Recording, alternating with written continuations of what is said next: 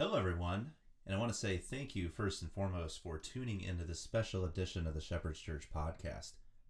While we're currently unable to meet together in person, I am thankful for this medium and this platform where we can meet together digitally. Now, I know that these are trying times and that we're living through trying days. Whether we believe that the sky is falling and that we're all going to die, or whether we believe that this is just an overhyped media driven fiasco, or if we're somewhere in the middle. This situation most assuredly has elicited some sort of emotions and response within us all. Perhaps this has caused you to feel frustrated or fearful. Maybe things like this incite anxiety or dread within you, or maybe annoyance that everything is shutting down and that there's no more toilet paper or hand sanitizer to be found on planet Earth. No matter what, I am assuming that COVID 19 pan- pandemic has brought some kind of emotion to the surface in you. And it's my goal today that we would have a biblical framework as the Shepherd's Church for how to deal with these kinds of situations. More specifically, I'm going to argue from Philippians 4, verses 4 through 7, that rejoicing, prayer, and resting are the greatest weapons that we have when fighting chaotic circumstances like these.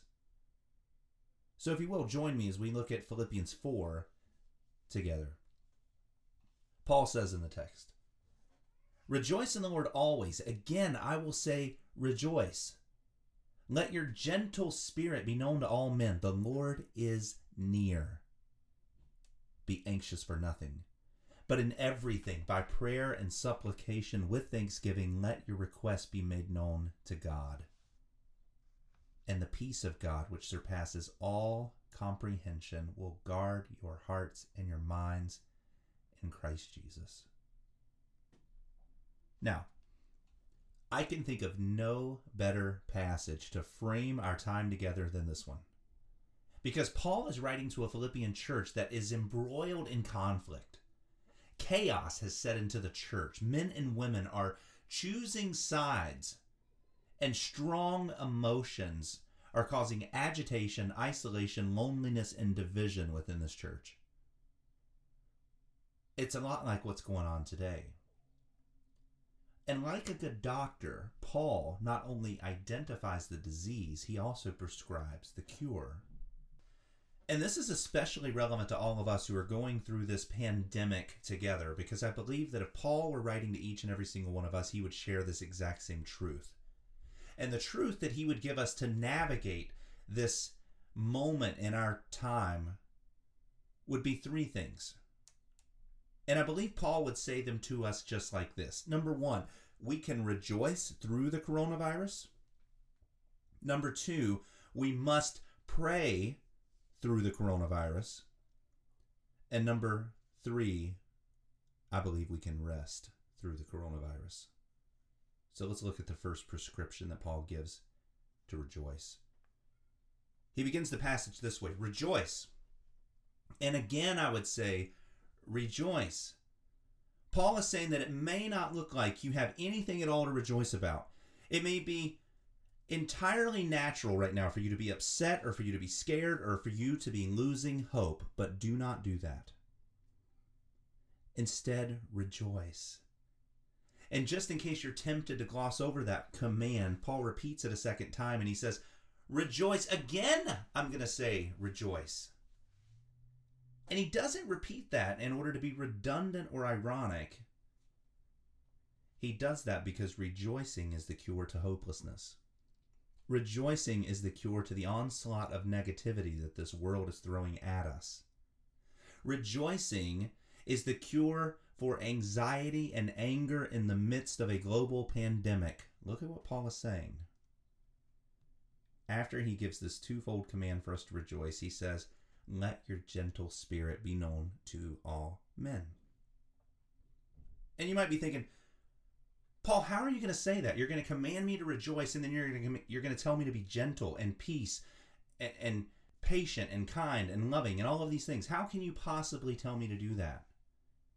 How can you tell me that not to freak out or for, for my nerves not to be on edge? And it's because that Paul knows that if you and I will heed this command, if we will rejoice in the midst of our negative emotions, if we will praise God in the midst of awful circumstances, if we will rejoice our way through this coronavirus, then that rejoicing will produce in us a gentle spirit. We will be able then to navigate the season with grace, with patience, and love. All because we have decided to rejoice. And I'm sure you're wondering, why should we rejoice? Like, I understand that we, we could probably fake it until we make it, but what do we have to rejoice in right now? I mean, me personally, I'm looking around and there's no March Madness, which is crazy. Maybe you're looking and you're seeing the NBA is canceled, or Tom Brady might end up in Tennessee, or this COVID 19 pandemic is causing everything around me, myself included, to go a little crazy. How can I rejoice in a time like this? And it's here that Paul actually gives us the answer. We don't rejoice in our circumstances. We do not fake it until we make it. We rejoice and we can have a gentle spirit because of that, because of one reason and one reason alone, and that is because the Lord is near. Look at what Paul says. He says, Rejoice in the Lord always. Again, I will say, Rejoice. Let your gentle spirit be known to all men. The Lord is near. What Paul is saying here is that you can rejoice not in your circumstances, but because the Lord is near. You can have a gentle, quiet, humble spirit because the Lord is present. You can throw off anxiety, worry, dread, and agitation over everything over everything that's going on in this particular circumstance because God is near. You don't have to sit in toxic emotions or settle for negativity. You don't have to let the mainstream media poison your thoughts in this situation. You can rejoice because God is close to you, He is near to you, and He is present for you. He is near relationally to those who are broken, and He is close by to the wounded and to the hurting. And every single day that we live, He is nearer and nearer to coming and returning for his church. You see, when Paul says that the Lord is near, he's actually describing two things. First, he's saying that the Lord, by his Holy Spirit, is near to every single Christian. There is never a moment in your life, no matter what is going on around you, that the Lord is distant from you. You may feel like there's distance because you've let all of these toxic emotions or sins cripple you, but He is not far away. He is near. He is there for you and He is with you, and you must rejoice in Him and turn to Him so that you can spe- experience Him.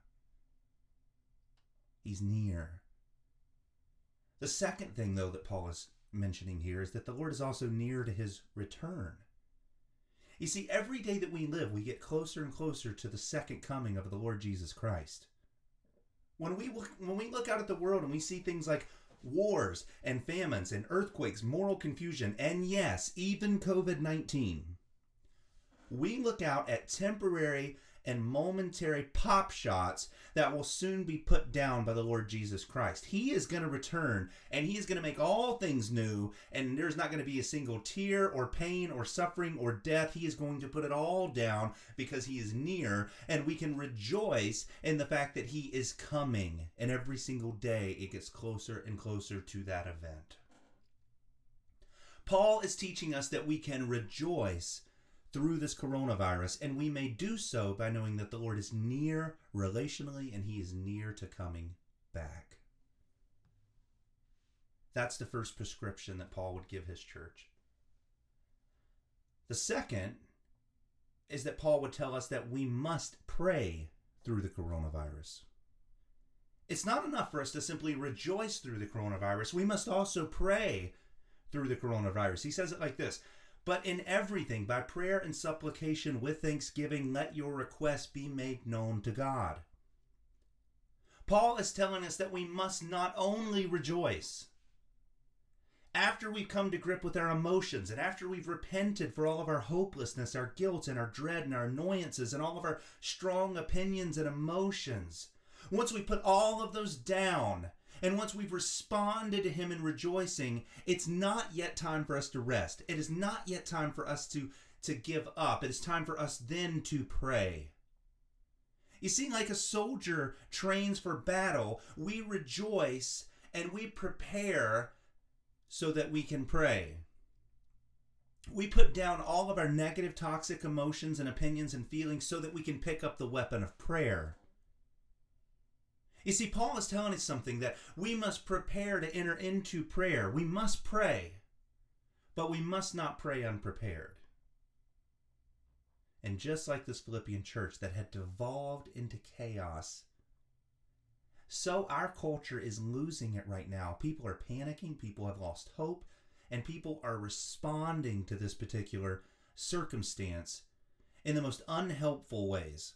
You've got partisan politics aligning both parties on both sides, and no one is really speaking helpfully. And instead of joining them in all of their confusion and all of their chaos, we must rejoice in God and we must get ourselves ready to pray. We would all agree that this nation needs us to pray. It needs the Christians in this country to get serious about prayer and to go to the Lord on behalf of our nation and pray. And we're not going to be able to do that unless we prepare to pray through rejoicing. We pray because we serve a God who delights to answer our prayers. We pray because we serve a powerful God that can heal and that can bring comfort, and a God that is sovereign over COVID 19. We pray because we realize our response to this situation is not helping unless we first go to God rejoicing and prepare ourselves to pray because only God can bring the aid. We pray because we are weak, not because we are strong. He is strong. And what I love about this verse is that Paul gives us this threefold strategy rejoice, get your heart right before the Lord. Get your emotions right before the Lord. Get yourself in a place of joy and then go pray. But he doesn't just tell us to pray, he actually does show us how to pray in this verse as well. Unlike many of my former prayers where I didn't know what I was doing, Paul actually teaches us what to do here. And unlike a lot of my prayers, even still today, that begin with my petitions and my problems and my needs, Paul actually begins a different way. See, when Paul teaches us how to pray, he doesn't begin with our problems, he begins with the solution, which is God. He begins with adoration. He commands us when he's teaching us how to pray to rejoice and to celebrate who God is to begin with Him because He is near and to adore Him for all that He has done. Now, when we're thinking about a Christian's response to the coronavirus, we're thinking about rejoicing in who God is and then going to God in prayer, adoring Him for who He is. You see, our prayer as Christians during a crisis like this does not begin with all of the myriad needs that we have. It doesn't begin with all of the problems that we see, going on around us, it begins with praise. Paul is telling us that the most important thing that we can do in prayer is not to begin with our problems, but to begin with our praises for who he is. And you may be wondering, how can that possibly be? Like, how can I ignore all of the things that are going on around me? How can I stop long enough to just praise? When I see so many problems, so much hurting, so much pain, so much suffering. And I would say, I would say it this way either you're going to come to God first, setting aside your needs, or you're going to come to Him and set aside Him because your needs have grown bigger than Him. You see, God already knows our needs. He's not waiting on us to tell him what we need. He's not waiting on us to enlighten him so that he can respond. He is waiting on us to finally get our hearts right and begin our prayers with him. To rejoice for who he is and to remember that he is in control. To understand all of the scripture when it says that he's good and that he's holy and that he's loving and sovereign and majestic and that he cares for us and that he's working all of these things out for our good, no matter what that may mean, and then he's doing all of these things for his glory. He, he's inviting us to not only know that, but to remember that and to let that fuel our praise. Because here's the thing either our circumstances are going to become bigger than God, or we're going to see just who God is. And when we do that, He will become bigger than our circumstances. And when that happens, we can praise Him. No matter what is happening, no matter what is going on in the country, we must see God as bigger than our circumstances. We must see God as better and more able than the coronavirus or any other thing that comes into our life. We must rejoice before him because we starting we are starting to know who he is. And he is bigger he is greater he is better than all of those things. And he's worthy of our praise. If he really is who he said he is he's worthy of our faithful committed praise. So i would say i'd say it like this. Faithful praying during a global pandemic like the coronavirus begins with ardent praise and adoration for who God is. The second thing that we learn about prayer is that we can make our request known to God, but we must do it with supplication and thanksgiving. Paul says it like this But in everything, by prayer and supplication with thanksgiving, let your request be made known to God. So we have an avenue because of what Christ has done on the cross, we have an avenue to share our requests with God, but they must be through the lens of supplication and thanksgiving. When we talk about supplication, what we're what we're saying is humbly and earnestly coming to God, begging for God to move. That's what supplication is.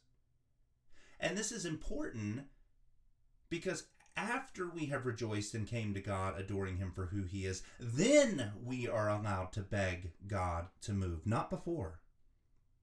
And that order is so important, and I'm, I praise God that Paul put this in the text because you and I do not come to God begging God as orphans. We beg like sons and daughters.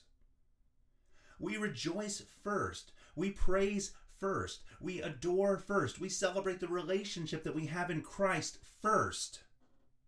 Because God does not want us coming to Him begging Him without praise. He does not want us begging without hope. He does not want us begging separated in our minds from a relationship with Him. Because if you and I did not take time to rejoice, if we did not t- take time to celebrate and to praise Him, and if we didn't take time to remember that He is our Father and that we are His child, then we might be tempted to actually come to Him as a beggar and not as a begging child. And there's a huge difference between the two. You see, a beggar begs with almost no hope of getting what they're asking for. A beggar begs out of desperation and hopelessness. A beggar is isolated, lonely, and stands on the street corner humiliated and dejected. But not so for a child. You see, children beg with hope that their father is going to provide because they know their pro- they know that their father does provide.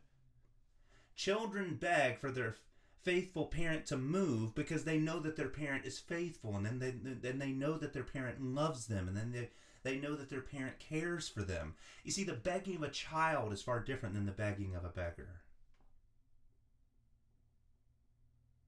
We present our request to God as someone who knows who He is. Our hearts yearn for healing to come during this coronavirus, but we don't do it with desperation and we don't do it with hopelessness. We do it as a child begging our Father to move after we have rejoiced, after we have praised Him, and after we have acknowledged who He is. He gives us that right and that freedom to share our heart with Him. But we also do that with Thanksgiving. We know, like a dearly loved child, that God can provide. We've seen it time and time again. We know that God will move because He has moved. We know that in the scripture, because it's true, it tells us of all the times that God has provided and that God has moved on behalf of His people. So, whatever happens in this situation, God loves us and cares for us and is working out the good for all who are called according to his purpose. So, what we have in this verse so far is that when our heart gets soured by coronavirus, or when our heart gets soured by our stock market account that has totally plummeted, or when our heart is captivated by the things of the world and broken and hurt and confused and all of those things, we turn to God and we rejoice because rejoicing is the antidote to that pain. And then once we've prepared ourselves through rejoicing, we go to God in prayer and we praise God for who He is and for all that He's done. And then, as a dearly loved child, we share our request with God. And then we thank God because we know that He is good. That's the first two things that Paul teaches us is that we can rejoice during the coronavirus and then we can pray his dearly loved children through the coronavirus. The last thing I would say is that Paul tells us that we must rest through the coronavirus. Look at what he says. After all of our rejoicing and after all of our praying, look at the consequence of that. After we've done those things, look at what Paul says is going to happen in your life.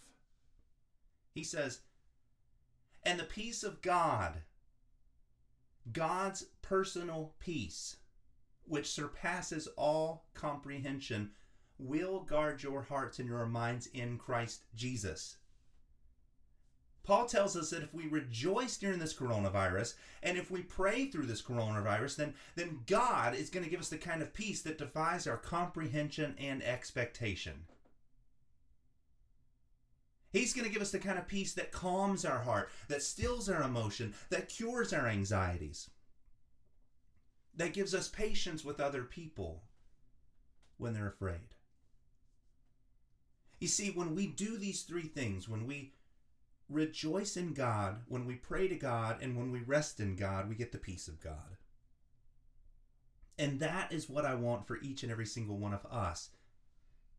For everyone who's at the Shepherd's Church, and that's the church that you call home, or for everyone else who's listening to this podcast, I want us to have the peace of God in the midst of Corona or in the midst of whatever.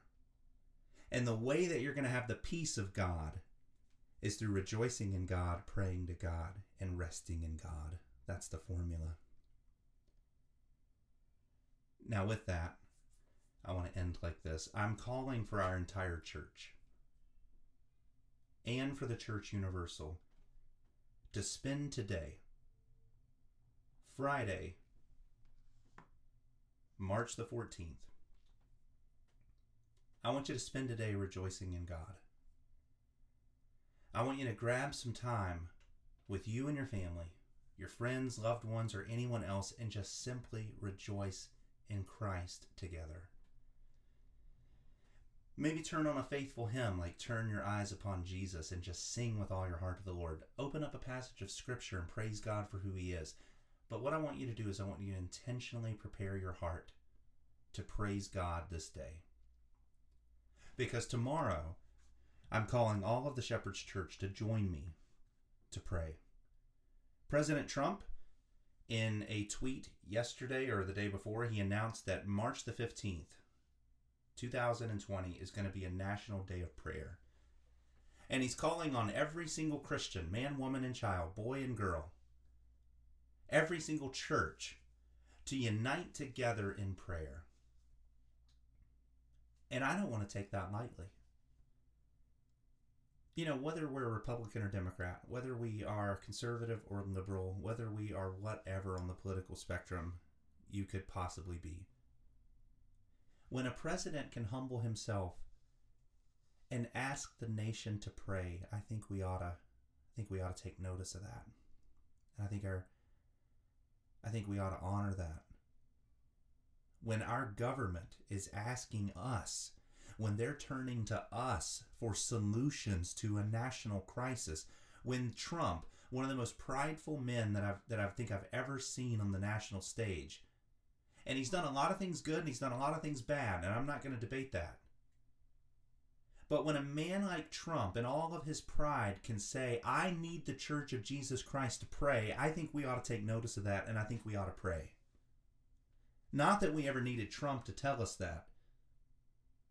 But in light of everything that's happening on March 15th, I'm asking the entire Shepherd's Church to pray. And one of the things that I've done is I've I've put two things together to help us with to help us do that. Because again, I want us to experience the peace of God, and that comes through rejoicing, praying, and resting. So the first thing I've done is I've put together a coronavirus prayer guide for the National Day of Prayer. This is based off of this scripture and it's based off the Acts model of praying adoration, confession, thanksgiving, supplication. And I'm going to be sending out that guide to everyone in the church and to everyone who asks for it so that we can dedicate ourselves to the Lord in prayer. That prayer guide will be based on this sermon and it was going to lead us through those four categories of prayer adoring God for who He is, confessing our shortcomings, thanking God for what He's going to do in this situation, and then presenting our supplications and our requests to God. And the guide is going to help you with that. The second thing that I've done is I've set up along with uh, Judy, our dear sister in the Lord, who has helped me set this up, we've set up a digital prayer service tomorrow morning at 9 o'clock a.m. There's going to be room for 100 people to join. So I'm asking each and every single person at the Shepherd's Church and every single person maybe that you're connected with that you want to share this with, feel free to share this with as many people as you want. There's space for 100 people. And what we're going to do is we're going to gather tomorrow morning at 9 o'clock a.m. I'm going to send you an invite later this evening, and you're going to receive that invite so that you can log into this digital prayer meeting. What you're going to do is you're going to log in on your computer or your phone, and you can either share audio or you can share video and audio together.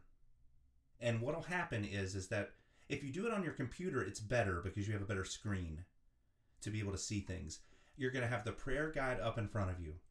And we are going together walk through each and every one of these categories on the prayer guide together as a church. And I will be able to hear you praying, and you'll be able to hear me praying, and we're going to all join together for however long it takes, and we're going to pray that the Lord would move in this situation. That the Lord would move in the midst of coronavirus and pandemics and stock market crashes and everything else that's going on in this nation. And we're going to pray. So today, I want you to follow Paul's prescription. And I want you to start by rejoicing and preparing yourself for tomorrow when we pray. Tomorrow, I want you to gather with us at 9 o'clock a.m. for prayer. And then, third, I want you to anticipate that God is going to give your heart rest. If you rejoice in God, and if you pray like Paul tells us to pray, then I believe the scripture is true and that you're going to receive the peace of God over your life and over your heart that surpasses understanding. So take this day to rejoice. Join us tomorrow to pray and anticipate that God is going to move and He's going to provide you peace. I love every single one of you dearly. And may God bless you until I see you tomorrow online. Amen.